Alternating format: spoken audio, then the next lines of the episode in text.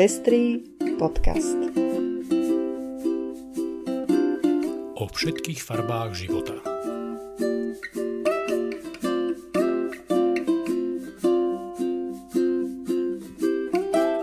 Vítame vás pri počúvaní 11. vydania Pestrých správ. Znížená známka zo správania pre sexuálnu orientáciu, upozornenie Rady Európy slovenskému parlamentu v súvislosti s navrhovaným sprísnením interrupcií, nečinnosť ministerstva zdravotníctva vo veci nútených sterilizácií transrodových ľudí, vyhrážky lovcovi páchateľov sexuálneho násilia v Demokratickej republike Kongo, rozličná situácia pri registrácii združení na podporu LGBTI ľudí v Afrike, klesajúca podpora populizmu v Nemecku a pozvánky na zaujímavé podujatia začínajúceho týždňa. To sú témy dnešného vydania. Príjemné počúvanie.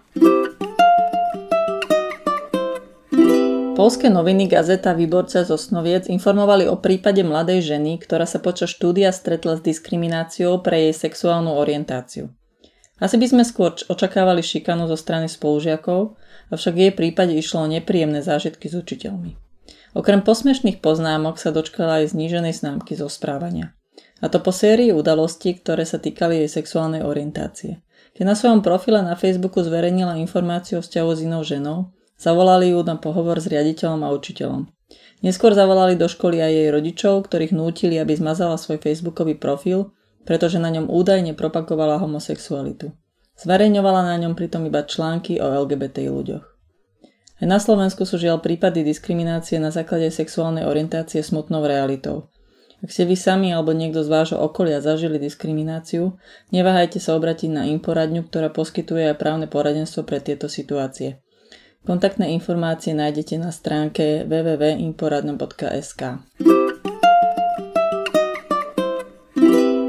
Sprísnenie interrupčného zákona, o ktorom bude rokovať slovenský parlament tento týždeň, si všimla aj komisárka Rady Európy pre ľudské práva Dunja Mijatović.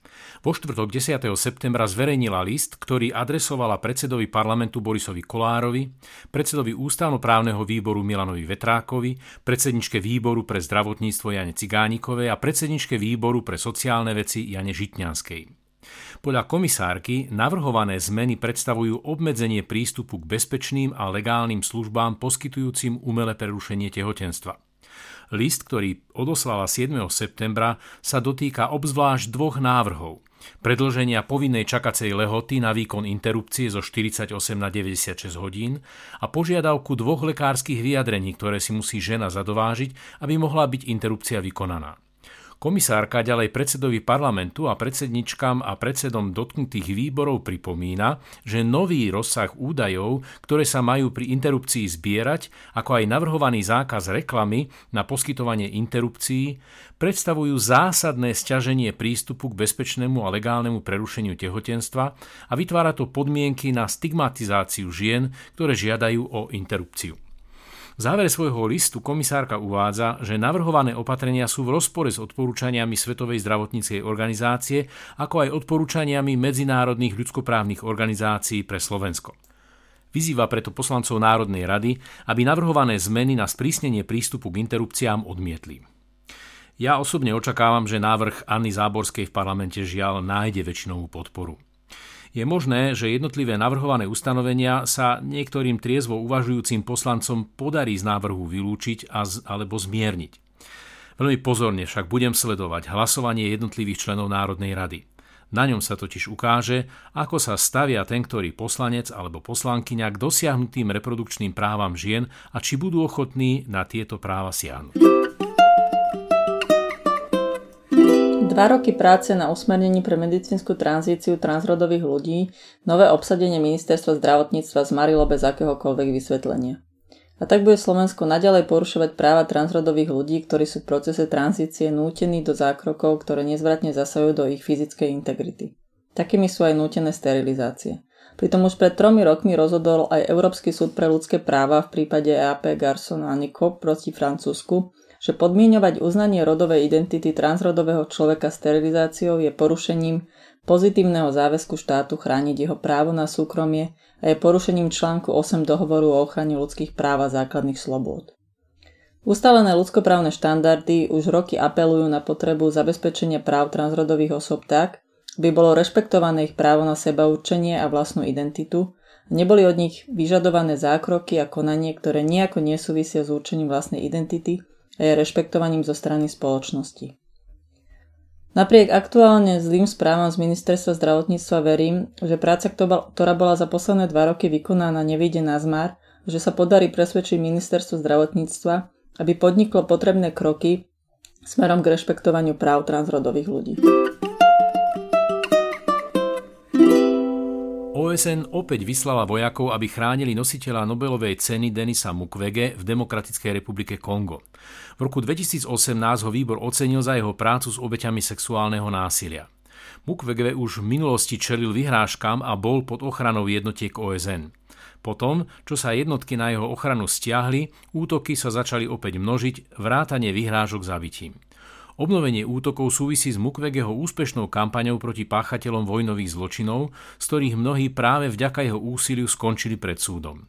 Je známe, že Mukwege je terčom kritiky vplyvných osobností susednej Rwandy, štátu, ktorého vojenské jednotky nesú zodpovednosť za sexuálne násilie na ženách a deťoch počas dlhotrvajúceho konfliktu v Demokratickej republike Kongo. Lekár Denis Mukwege a jeho nemocnica boli pod ochranou jednotiek OSN takmer nepretržite od roku 2012, keď neoznačení bojovníci zastrelili niekoľkých zamestnancov jeho nemocnice. Po vypuknutí pandémie COVID-19 však OSN svoje jednotky stiahla v máji tohto roku. Stráženie nemocnice obnovili v stredu minulý týždeň. Mukwege sa rozhodujúcou mierou podielal na zostavení správy OSN v roku 2010, ktorá zdokumentovala 617 skutkov sexuálneho násilia medzi rokmi 1993 a 2003, ktoré vykazujú známky vojnových zločinov, zločinov proti ľudskosti a genocídy.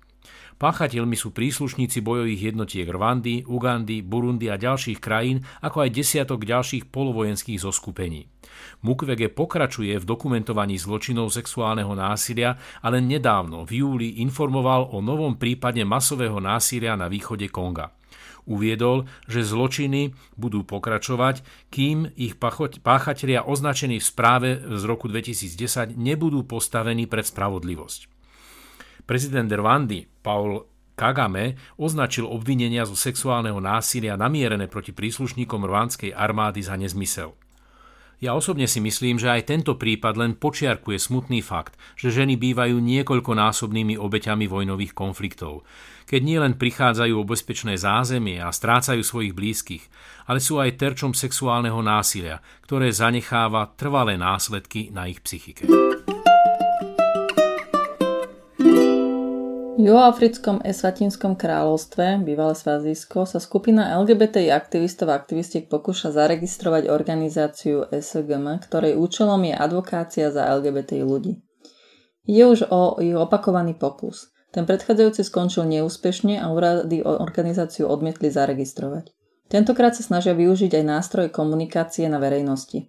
V hlavnom meste Mbabane umiestnili megabord s heslom Ústavné práva patria každému.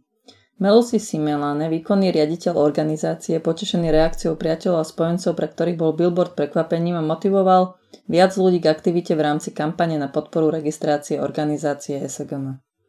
Kým v Eswatinskom kráľovstve bojujú o registráciu prvej organizácie na podporu LGBT ľudí, v Rwande ohlásili vytvorenie koalície, ktorá združuje LGBT organizácie pôsobiace v krajine. Rwandská aktivistka Asteri Irybagiza uviedla, že považuje tento krok za významný krok vpred, ktorý dáva nádej pre budúcnosť LGBT hnutia v Rwande. Sú presvedčení, že spolu môžu dosiahnuť viac. Držíme im palce. Rok pred voľbami v Nemecku klesá počet ľudí ovplyvniteľných populistickými politikmi. Vyplýva to zo štúdie, ktorú zostavila nadácia Bertelsmann v spolupráci s Berlínskym centrom pre výskum spoločnosti. Experti však varujú pred rastúcou pravicovou radikalizáciou, ku ktorej inklinuje aj časť tzv. Koronademonštrantov spochybňujúcich existenciu vírusu. Napriek tomu štúdia konštatuje, že v súčasnosti už len každý 5. volič v Nemecku vykazuje známky náchylnosti na podporu populistických strán. Podľa nadácie, ktorá svoju správu s názvom Barometer populizmu zverejnila 3. septembra, je to pokles o 1/3 v porovnaní s rokom 2018. Zároveň stúpol aj podiel voličov nepopulistických strán na takmer 47%. Ku zmene došlo najmä medzi voličmi, ktorí sa hlásia k politickému stredu. Práve stredové strany vykazujú v zápase s populizmom najvyššiu mieru odolnosti a schopnosti vzdelávať svojich voličov. Uviedol to expert nadácie Bertelsmann Robert Fairkamp. Zdôraznil ďalej, že pod ústup podpory populistických politikov sa podpísala predovšetkým zodpovedná práca vlády v oblasti hospodárskej politiky a tiež v oblasti migrácie. Významným faktorom je aj úspešnosť vlády vo vyrovnávaní sa s hospodárskymi dôsledkami koronakrízy. Nuž, pri pohľade na túto analýzu sa obávam, že vyhliadky na skorý obrat v rastúcej podpore populistických politikov na Slovensku nie sú príliš ružové. V dňoch 16. až 22. septembra bude po celom Slovensku prebiehať týždeň dobrovoľníctva, počas ktorého sa budete môcť zapojiť do dobrovoľníckych činností, ktoré ponúkajú zapojené organizácie. Pomáhať môžete pri malovaní plota a lavičiek, sprevádzaní seniorov, príprave hier pre deti, čistení okolia, prekladoch do angličtiny, vyrábaní darčekov, doprevádzaní kapiel či distribúcii potravinovej pomoci pre ľudí v núdzi a pri ďalších rozmanitých aktivitách. Viac informácie nájdete na stránke www.týždendobrovoľníctva.sk. Od štvrtku do nedele budúceho týždňa sa v žilinskej Novej synagóge koná každoročný žilinský literárny festival. Jeho cieľom je aj tento rok predstaviť čo najviac z toho, čo sa udialo nielen v slovenskej literatúre a spoločnosti. Festival organizuje občianske združenie ŽLF v spolupráci s Novou synagógou a jeho súčasťou sú diskusie so spisovateľmi a spisovateľkami, prekladateľmi a prekladateľkami, historikmi a akademikmi, ako aj uznávanými aktivistami. Chýbať nebudú ani koncerty zaujímavých kapiel. A to je už všetko z dnešného vydania Pestrých správ. Do počutia o týždeň.